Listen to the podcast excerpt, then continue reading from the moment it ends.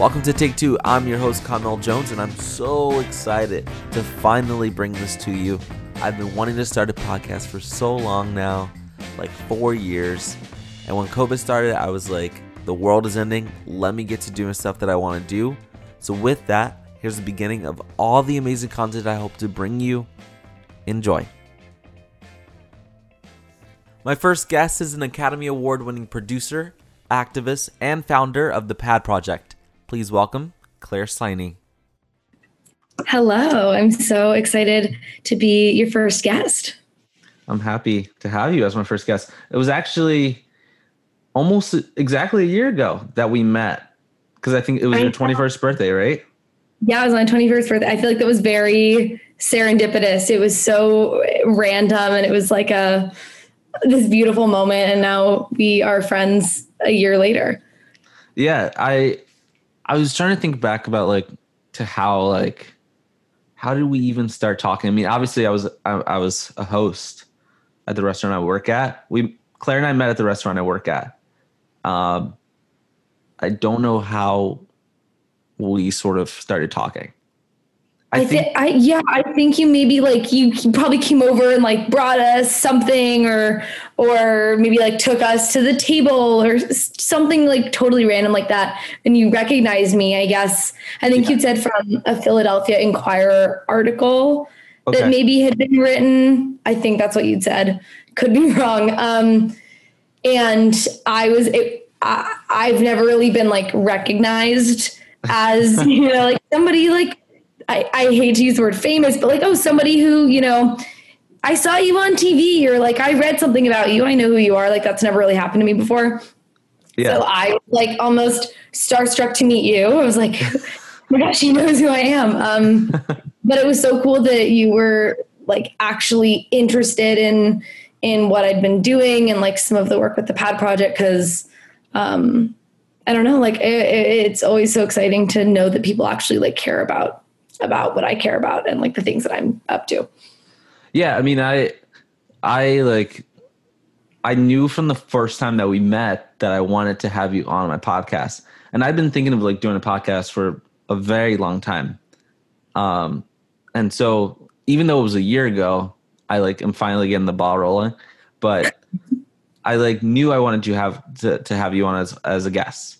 Um, I'm, I'm, so excited, and I mean, obviously honored to to be on your podcast. And I also feel like you're such a social, like very extroverted person. So you're like the perfect person to be hosting a podcast. You're very Thank chatty. You. It's like fun to just be on and like chatting with you. You know, my my my fifth grade teacher commented on my post. I posted like the the picture of my podcast cover and telling everyone to listen to it. Mm-hmm. She commented you were always so loquacious. And I was like, you know it. And at the moment, I didn't know exactly what loquacious meant, of course. And so I Googled it, and it's very talkative. And I'm pretty sure she wrote that on my report card. I never even knew that that was a word either. So I honestly feel like I could also be described in that way too. Loquacious. Um, so before we get into like the pad project and the things that you're working on, uh, just tell us a little bit more about yourself. Um, how'd you get to Philly and how'd you get started?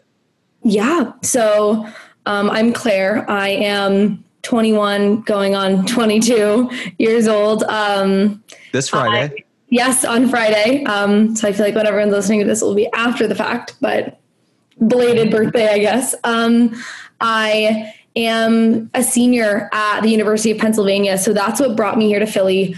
Um, I had only really ever been to Philly to both, I guess, tour Penn and, and come to Penn. And then also actually the first time I toured Penn randomly coincided with the Democratic National Convention in 2016, which is like a little fun fact. Um, but so that's that's kind of what brought me here. I'm uh, double majoring in philosophy, politics, economics, and gender studies. So that's definitely a mouthful. Um, but I feel like it very much coincides with and like speaks to a lot of the work that I do outside of school as well. Um, but so I'm, I'm supposed to graduate in the spring, currently doing everything online, currently doing everything virtual. Um, but that's a little bit about my background. I'm originally from Los Angeles, California. Um, I'll West say that. Coast girl. Yes, I'm a, a Philly transplant, you could say. so, tell us a little bit about the PAD project and how you got involved with that.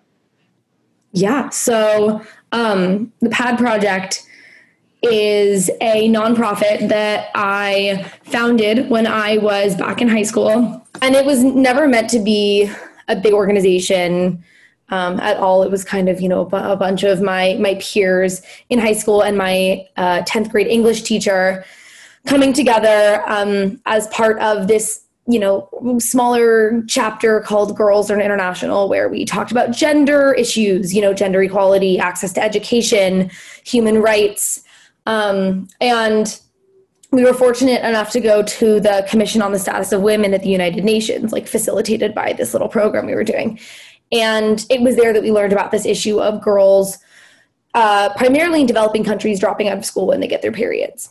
And, you know, it's this idea that reaching puberty age you know coincides with um, kind of the, the devaluation of women's education girls education um, the idea that you're of childbearing age and therefore you know marriage age. So it's a lot of these um, these kinds of concepts inter intertwining and and speaking to this larger issue of um, disempowerment um, and kind of lack of access to like opportunities for girls. So we came back from the un and we were like this is an issue that we're really passionate about. Um, we want to try and kind of address it however we can. We learned about these pad manufacturing machines that literally manufacture sanitary pads for very very low cost that can be operated um, in kind of a very easy way but can be you know used to to earn wages. So we combined a bunch of these concepts and decided that we would raise money for a pad machine um, in a partner village uh, called Kathikhera in India and we were fortunately connected to them like through Action India, this this awesome nonprofit um, in India, and so this moment of a lot of of different players coming in to connect us with this this this community and install a, a pad machine that the women in, in the village could work on. And so the pad project grew and we're now a 501c3 nonprofit. Nice. And um, it was kind of just this this very beautiful snowball effect in a way because I, I never had like intended to to start a nonprofit when I was 14 but but, here, but here we are so here we are yeah I watched the film that came, sort of came out of this pad project which is period end of sentence which is on Netflix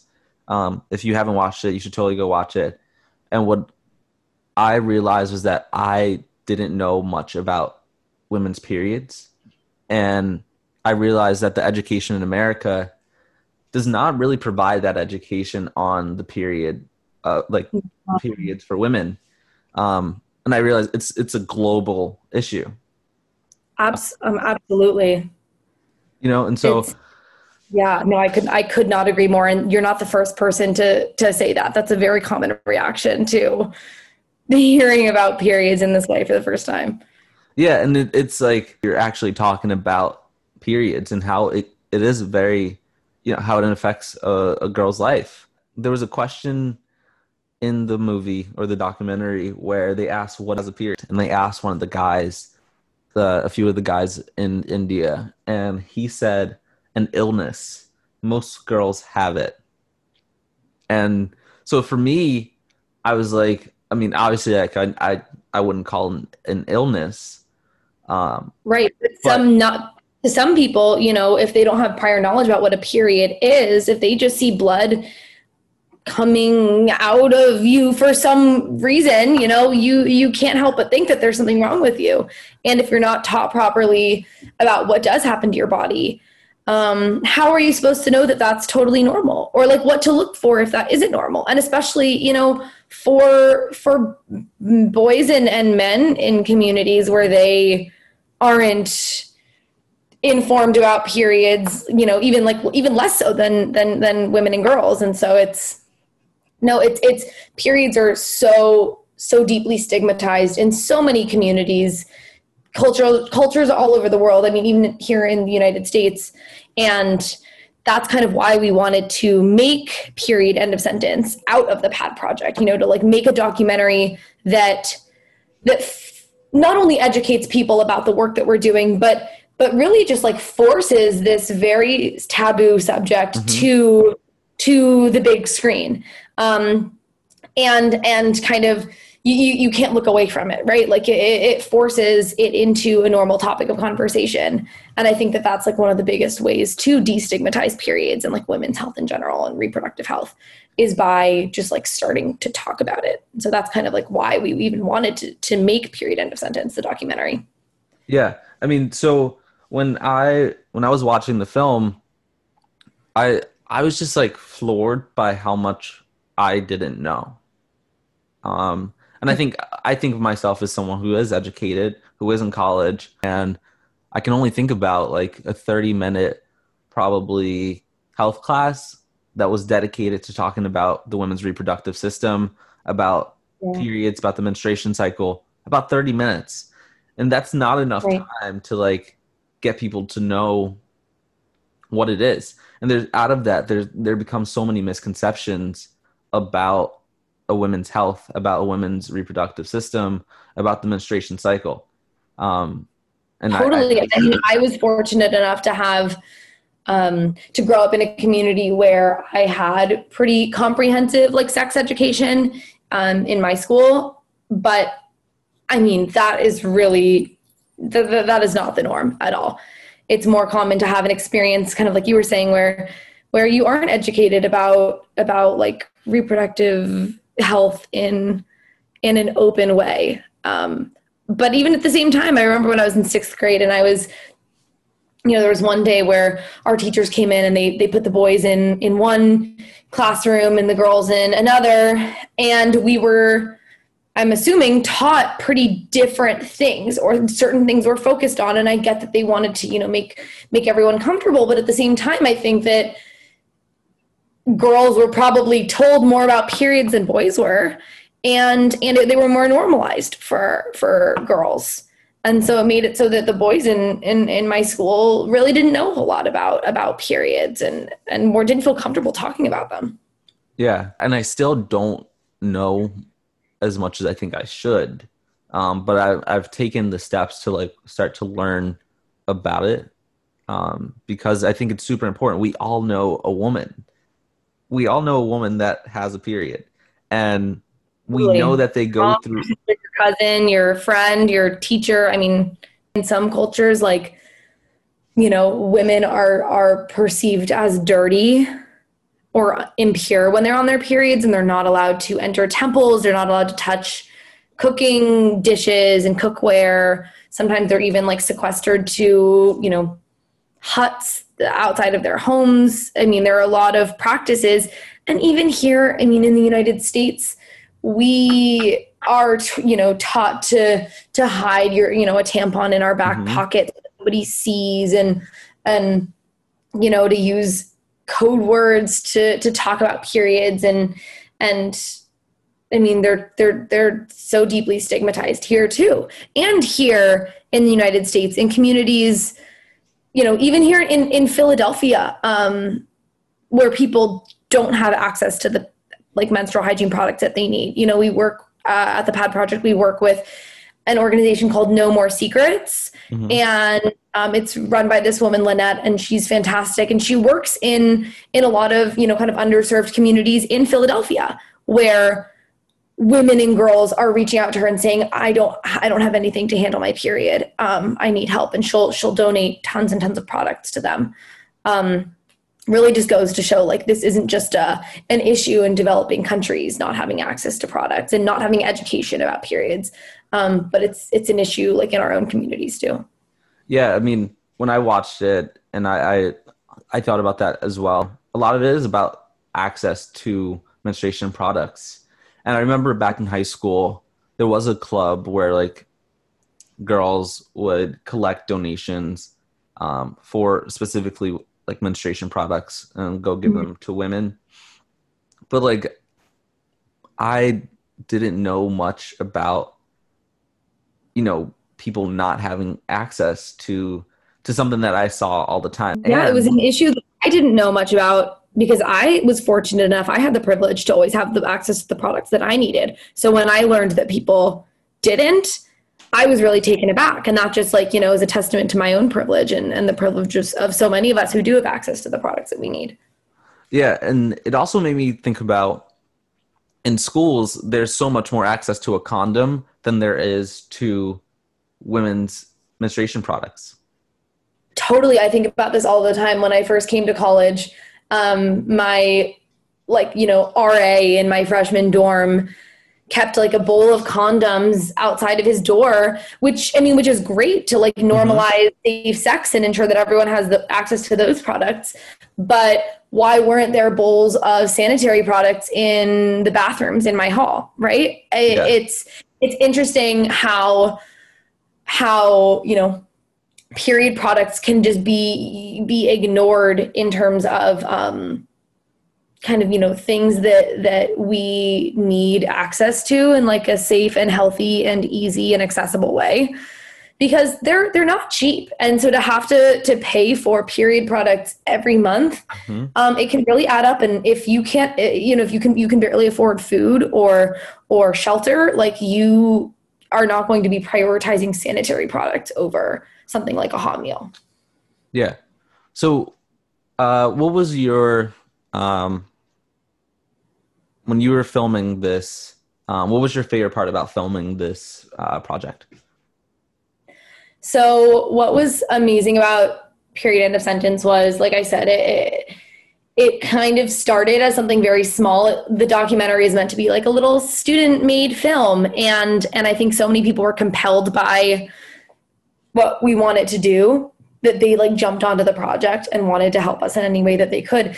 And that's really how it grew to the magnitude that it that it did. You know we we had so many incredible people want to to give us their resources and and help. And i think that one of the most amazing parts of it was you know when we first sent Rayka, our director, she I think she was like in her early 20s, just graduated from USC Film School. And she went to India with um, you know to meet with with some of the women in Kathikhera. And when she came back, she showed us um, kind of the first just bit of like unedited, untranslated footage. And we're just sitting, you know, in the floor on on the floor in my English classroom in high school, watching, you know, these these women that we had known or known of for so long um, like kind of seeing it in action was like a really beautiful moment because we were sort of being told on the side what they were saying generally like general translations. And just to know that like this wasn't something that we'd made up it was like a very serious partnership. It was something that that the women in Kathikhera like cared about and were passionate about in the same way that we were felt really impactful. And then of course you know seeing the film like win an Oscar is is you know an incredible moment. Like that's in its own right is just like phenomenal and seeing like the ramifications the positive you know outcomes of the documentary and the oscar win and the film being on netflix it's just like totally expanded our scope and made it so that we can touch so many more communities mm-hmm. and, and, we have so many more resource resources and, and relationships and so many more eyes on our film. I mean, the film has been been viewed millions of times. Yeah. In I mean, in, in countries all over the world, which is just crazy to even fathom. But think about how many more people are starting to talk about mm-hmm. periods now as a result of that. How did you find out that your film was nominated for an Oscar? It was crazy. I remember that I I had woken up the morning of nominations and you know we'd, we'd submitted the film to a couple film festivals and it really caught on and we qualified you know for the short list of the oscars. And it was kind of again this it kept on being this snowball effect. I, I keep saying it but you know so we wake up on the morning of oscar nominations and everyone on the team based in los angeles was in a room together and the rest of us I was, you know, in Philadelphia at my house. Um, we were all FaceTiming in, and we watched live like the the mm-hmm. nomination announcements and period end of sentence i guess just because alphabetically it was last um and so i think they named like every single other nominee and they got to the last slot and so that's when i was like oh okay we're, we're not going to get it you know there's one mm-hmm. slot left like that's going to be different a different documentary and then they said period end of sentence and we all started like screaming and crying and just like freaking out because it was very very unexpected like you wouldn't uh-huh. have expected this tiny student made film at the time you know we we had not been you know distributed via netflix like we mm-hmm. had no really like nothing glamorous to push us forward mm-hmm. um, we just had you know some relationships with with people who knew what they were doing and like gave us great advice and and it brought us to this point. And so it was like this crazy moment of, of disbelief. Wow. Did you cry? Yeah. I cried. I, I, I cried like in the moment and then there were a couple like delayed moments of crying. Like my friends cried when we went up on stage. I it took me like a couple days for it to hit. Every so often I'll like see footage from the Oscar win or I'll you know, we just made like a sizzle reel mm-hmm. kind of recounting the last like several years of our work. And like that made me cry. Like it just, it's a lot of these moments of reflecting on how long we've been working on this and how much of an impact we've made that gets me emotional. Um, yeah. yeah. um, so what were, what was the Oscars like? What was like the journey to the Oscars? What was that like? Um, well, we were fortunate enough that you know our our like our you know partners from from Kathikhera came to nice. um, came to the Oscars. Like they at that point Netflix had purchased the film and so Netflix paid for them to come um, to come out to Los Angeles and so they were like there at the Oscars with us walking down the red carpet, you know, like that was a really amazing experience. Um, and it was I I flew to LA from Philly that night, like you know, um, what it was, I flew I flew on I think Friday night, like got there Saturday. The Oscars were Sunday.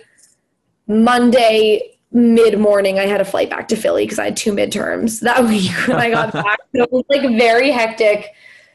Um, and honestly, it's like kind of surreal. I'm happy I took pictures because there are parts of it that just like I don't remember at all because it all happened so fast. Did you meet any cool people? Any actors or actresses?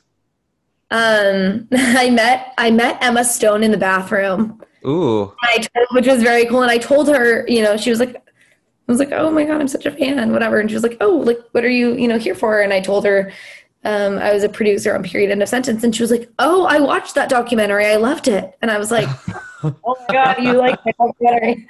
Um, and just like being in the presence of all of these really powerful, famous people who like were really excited to see us win was really exciting because it's a lot of people that like I admire, and so seeing that like they admired us was a very cool, yeah, new experience for sure. That's really cool.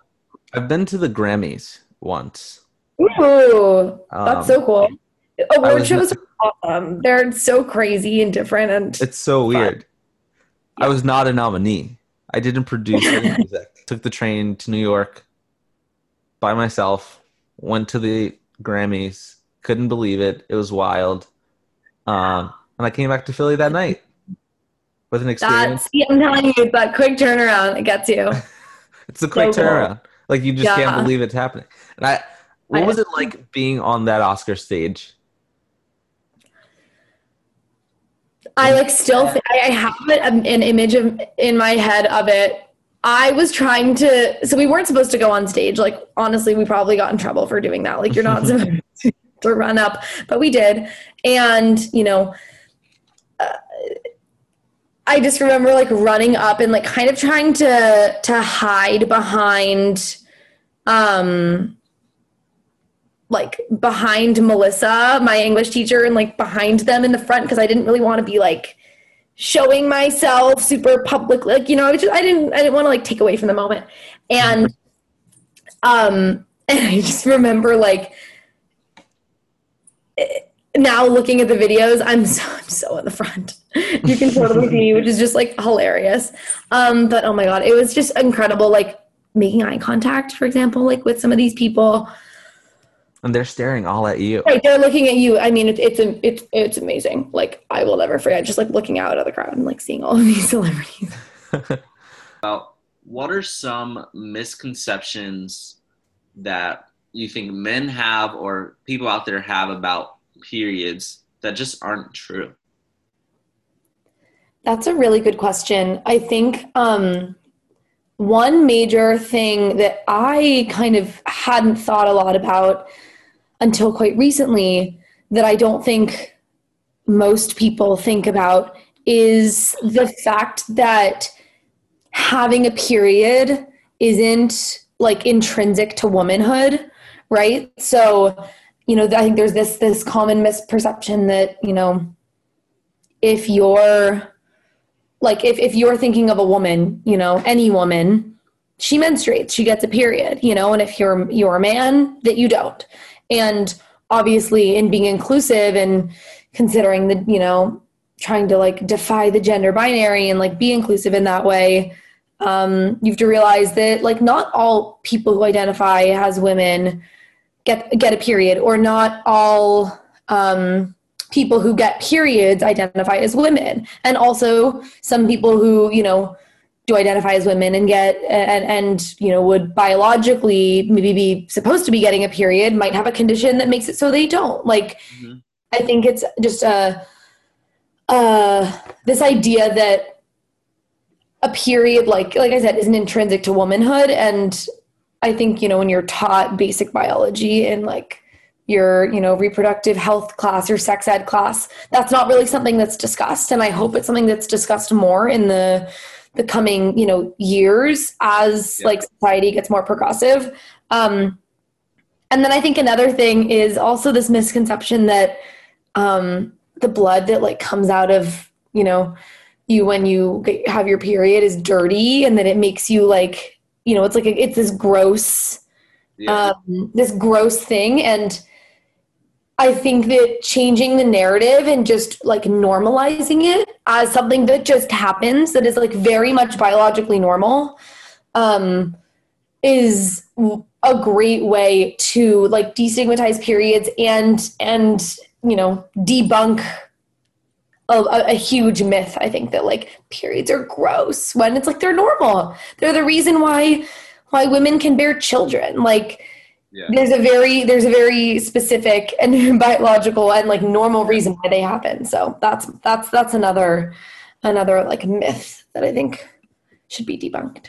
There's there's no one size fits all experience and so there's no like one size fits all solution. I hate to say solution because it's not really a problem but there's no um one size fits all like approach to managing it yeah. Um, that's why like we're fortunate that there are so many products out there, right? Or that, you know, doctors are like starting to take reproductive health more seriously. You know, if somebody has like a, you know, uh, polycystic ovarian syndrome or or um, endometriosis, you know, things like that that that can make it so that your period is like completely debilitating.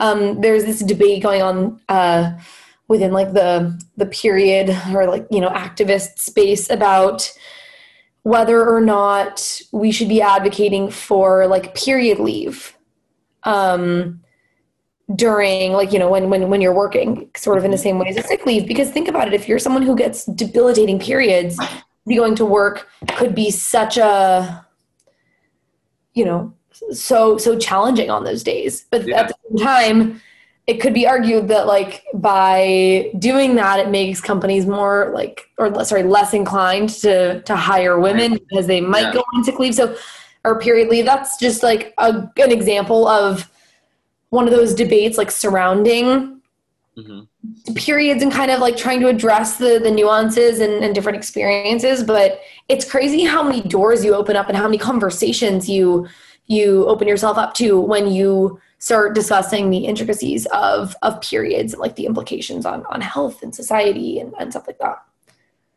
yeah switching topics just a little bit but not too far off yesterday a court ruling in poland banned abortion nearly altogether. Here in America, Amy Coney Barrett was recently confirmed to the United States Supreme Court, making it a heavily conservative court. People are scared that Roe v. Wade will be overturned. While I was doing research, I came over a clip of Senator Amy Klobuchar questioning Amy Coney Barrett during her confirmation hearing. Take a listen. So Brown v. Board of Education, as we know, that holds that the 14th Amendment prohibits states from segregating schools on the basis of race. So uh, um, is that precedent? Um, yes. That can't be overruled? Well, that is precedent. Um, mm-hmm. And as I think I said in that same article, it's super precedent. People consider it to be on that very small list of things that are so widely established and agreed upon by everyone. Mm-hmm. Calls for its overruling simply don't exist. Okay. Well, you also separately acknowledged that in uh, Planned Parenthood v. Casey, the Supreme Court's controlling opinion talked about in the reliance interest on Roe v. Wade, which it treated in that case as super precedent. Is Roe a super precedent? How would you define super precedent? I, I, I actually, I might have thought someday I'd be sitting in that chair. I'm not. I'm up here, so I'm asking okay, you. Okay, well, people use super precedent differently. Okay. The way that it's used in the scholarship and the way that I was using it in the article that you're reading from was to define cases that are so well settled that no political actors and no people seriously push for their overruling. And I'm answering a lot of questions about Roe, which I think indicates that Roe doesn't fall in that category. And scholars across the spectrum say that doesn't mean that Roe should be overruled. But descriptively, it does mean that it's a case, not a case that everyone has accepted and doesn't call for its overruling. I don't okay, so here's what's, here's what's interesting to me. You said that Brown is, and I know my time is running out, is a super precedent. That's something uh, the Supreme Court has not even said, but you have said that. So if you say that, why won't you say that about Roe v. Wade, a case that the court's controlling opinion in that Planned Parenthood v. Casey case has described as a super precedent? That's what I'm trying to figure out. Um, well, Senator, I can just give you the same answer that I just did. I'm using a term in that article that is from the scholarly literature. It's actually one that was developed by scholars who are you know, certainly not conservative scholars who take a more progressive approach to the Constitution. And again, you know, as, as Richard Fallon from Harvard said, Roe is not a super precedent because calls for its overruling have never ceased, but that doesn't mean that Roe should be overruled. It just means that it doesn't fall on the small handful of cases like Marbury versus Madison and Brown versus the board that no one questions anymore. Is United States for Virginia military, is that super precedent?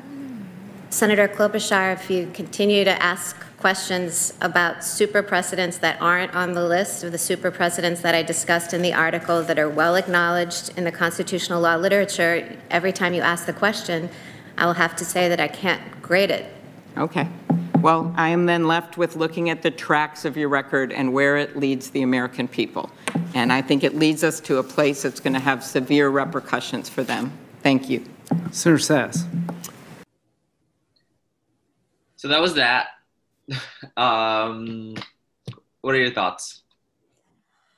I mean, I have a lot of thoughts about about her confirmation. I think for starters, um, you know, with regards to specifically just discussion of abortion and discussion of Roe v. Wade, I I firmly believe that it's not the it's not the position, it's not the authority, like it's not the place of you know, so, uh, a series of judges in the Supreme Court to determine what I can do with my body. And I think that her position is is really dangerous because it I mean, I I don't know if you've seen this content around like social media and in the news, but it's saying, you know, she's walking through all of these doors that Ruth Bader Ginsburg opened for her, and then she's promptly closing them behind her. And I think it's, you know, this idea that she has had all of these privileges afforded to her um, as a woman, you know, which should be rights, but, but, but I guess within the context of society or privileges. And then she's trying to take them away from other women around her. And I think that it's just so problematic because who, who's to say like what I can and can't do when it comes to some like a circumstance with my own body especially the fact that you know um, i think like in the case of poland which is another like really polarizing example um, it's not that like you know banning abortion is going to stop abortions from happening yeah. it's going to ha- yeah. you know stop them from happening like safely and in a way that's like medically facilitated and I, I just I'm really disappointed that she was confirmed, especially within the context of it. I mean, I know that that's a whole nother conversation about like the context under which it happened, but but I think it's hypocritical and I think it's not representative of what the American people want. It's one thing if it is, um, then I guess that that's more about like changing public opinion. But if it's not even indicative of what like the people want, then I think that that that's super problematic. But I mean, with regards to abortion, I just I think it I think I think it's it's really disappointing her her her perspective. This administration has done so much to harm women's health. I mean, yeah, and and what I just keep on thinking back to is, and I, I mean, this could be a polarizing opinion, but I, I I firmly stand by it. Is if you know if they care so much about being pro life and they care so much about ensuring that fetuses, you know, grow into babies and are born, why don't they care about the people that are already living mm-hmm. in America? You know, why are there people in cages at the border? Um, why are they taking away people's health care like to me it's part of that larger question where like what's the motive? Clearly the motive of something like overturning roe v. Wade isn't to you know protect life. Yeah. it's to have a stronghold on the reproductive capacities and like the liberties and the rights of women to have a say in what happens to them. And I think that that's what this speaks to on a larger sense that is really problematic. Yeah. Um, she is the, I saw an article. They talk, she's the most unqualified Supreme Court justice in the past 30 years. I heard um, about that too. So, for one, so documentation wise for her confirmation hearing, she submitted 1,800 documents.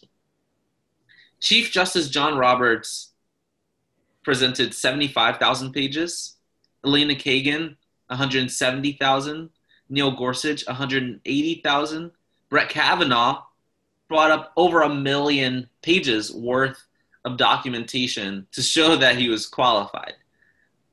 Donald Trump appointed her for the sole reason that he promised to overturn Roe v. Wade. And he, he appointed her to the Seventh Circuit Court only in 2017. So she's only been a judge since 2017.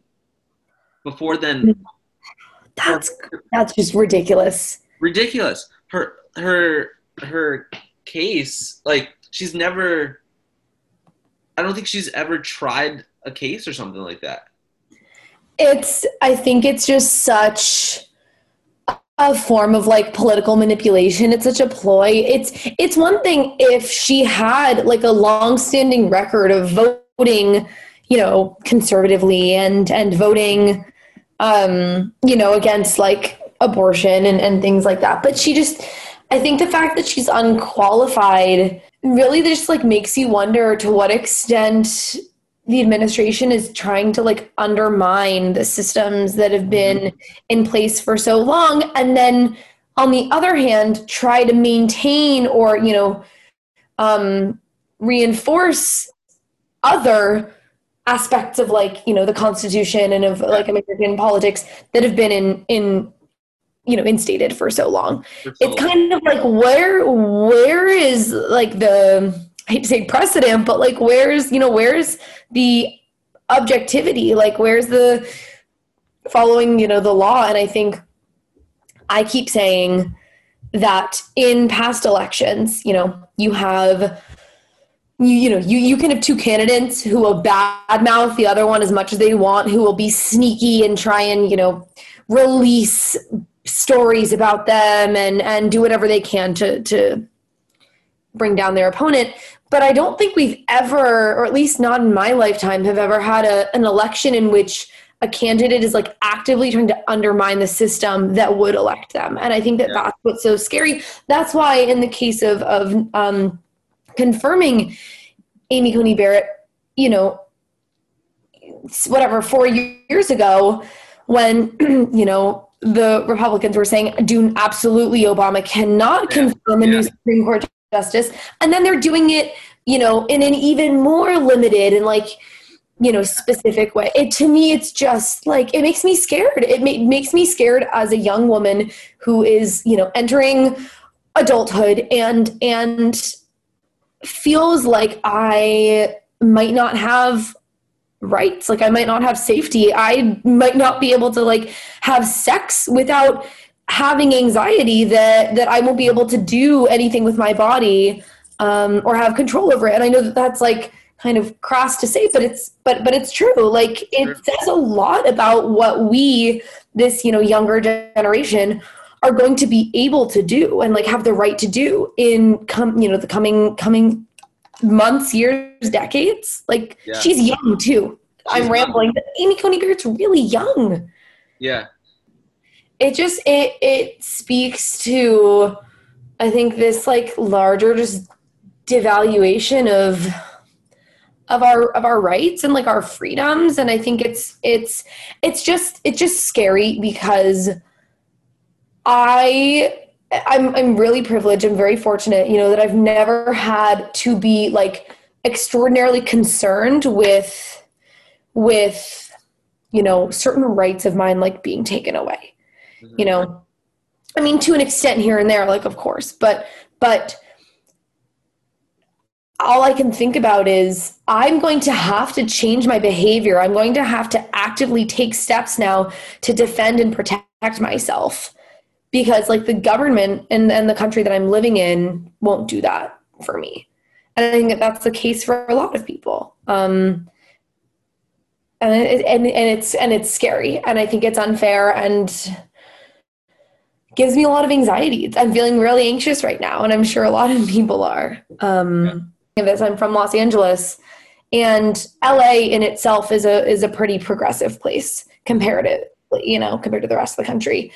And I feel like I was in my own little like liberal bubble um, in in high school and kind of growing up.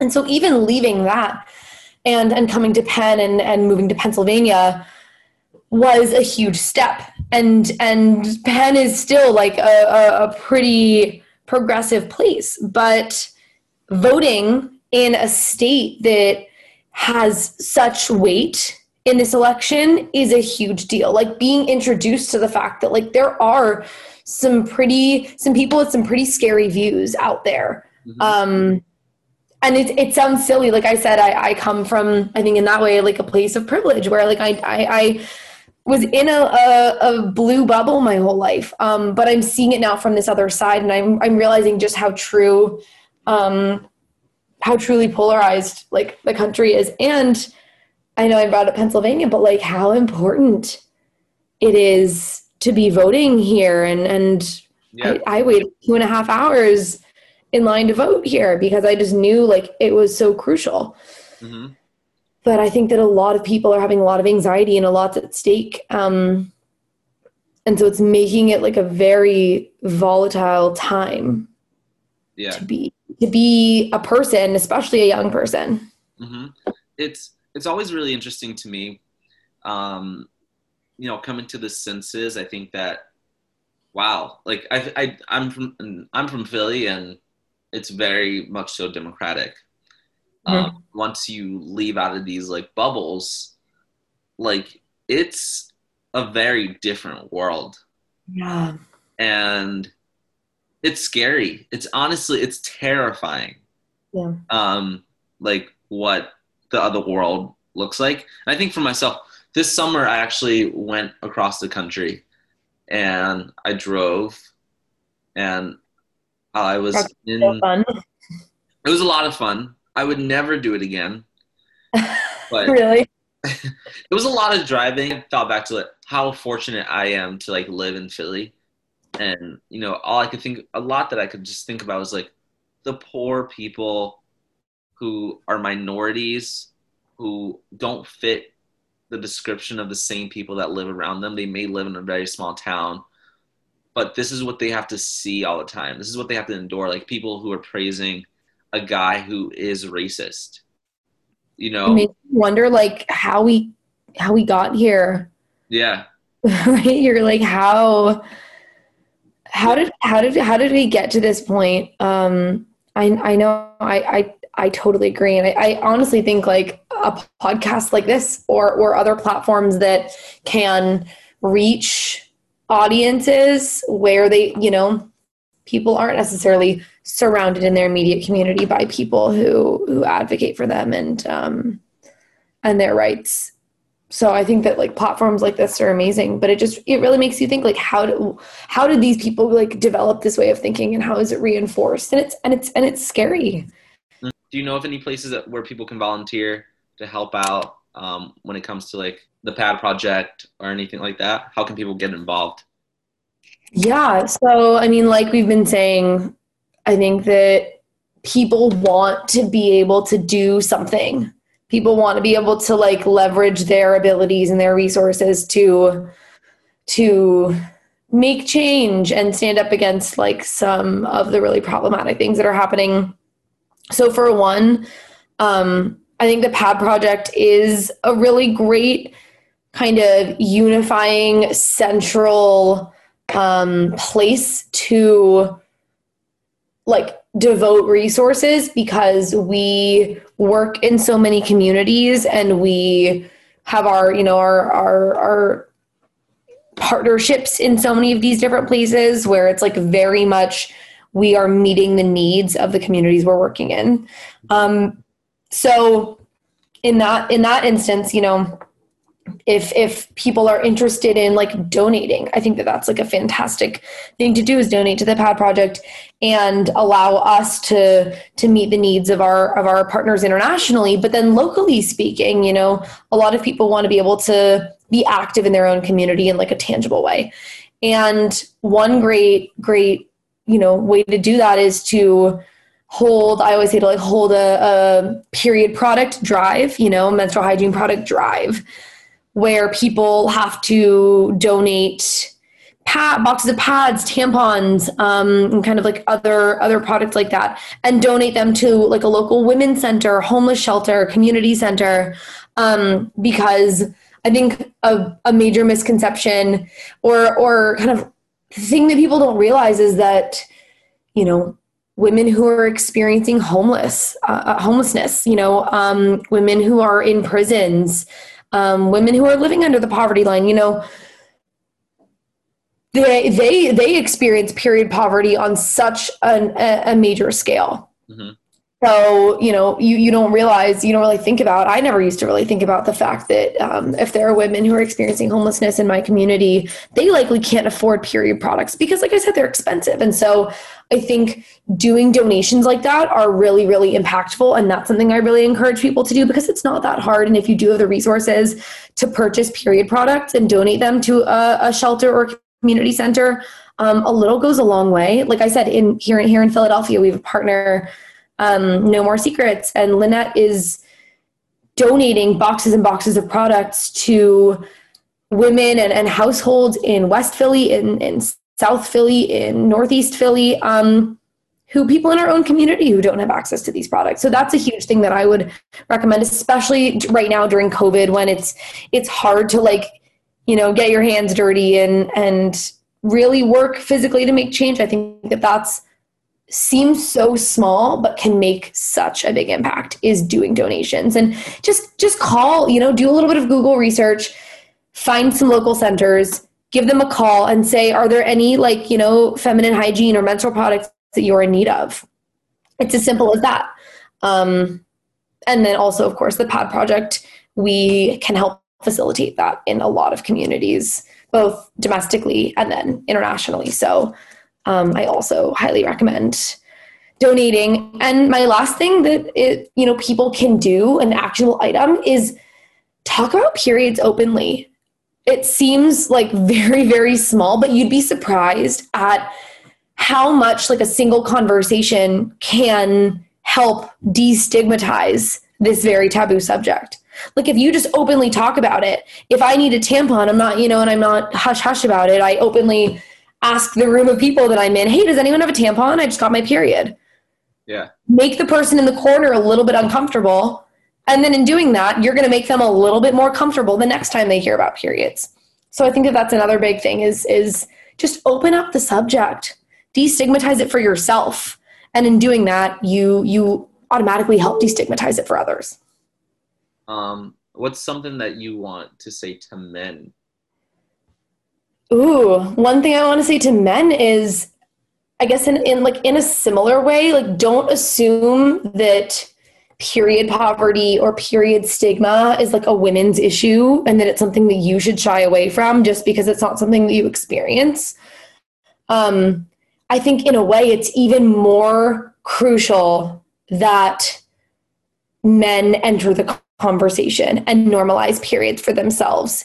You know, if you're let's say you're you're you have a girlfriend and you know, you know, when she gets her period, um, normalize talking about it. Don't be weird about it. Or, you know, your mom or your sister, like, don't be weird about it. Um, if you're openly talking about it, I think that that even like does does just does strides for destigmatizing the topic. Um, and educate yourself a little bit because chances are you probably weren't properly educated about reproductive health um, when you were in like middle school. So that's my biggest thing is having having male allies in this conversation is so so important. Yeah. Well, thank you so much for uh, joining me on. It's been so fun. Yes.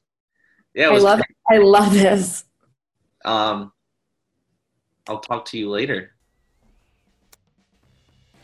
Thank you all so much for joining me on this episode of Take Two. Again, I'm your host, Kamel Jones. See you next time. Bye.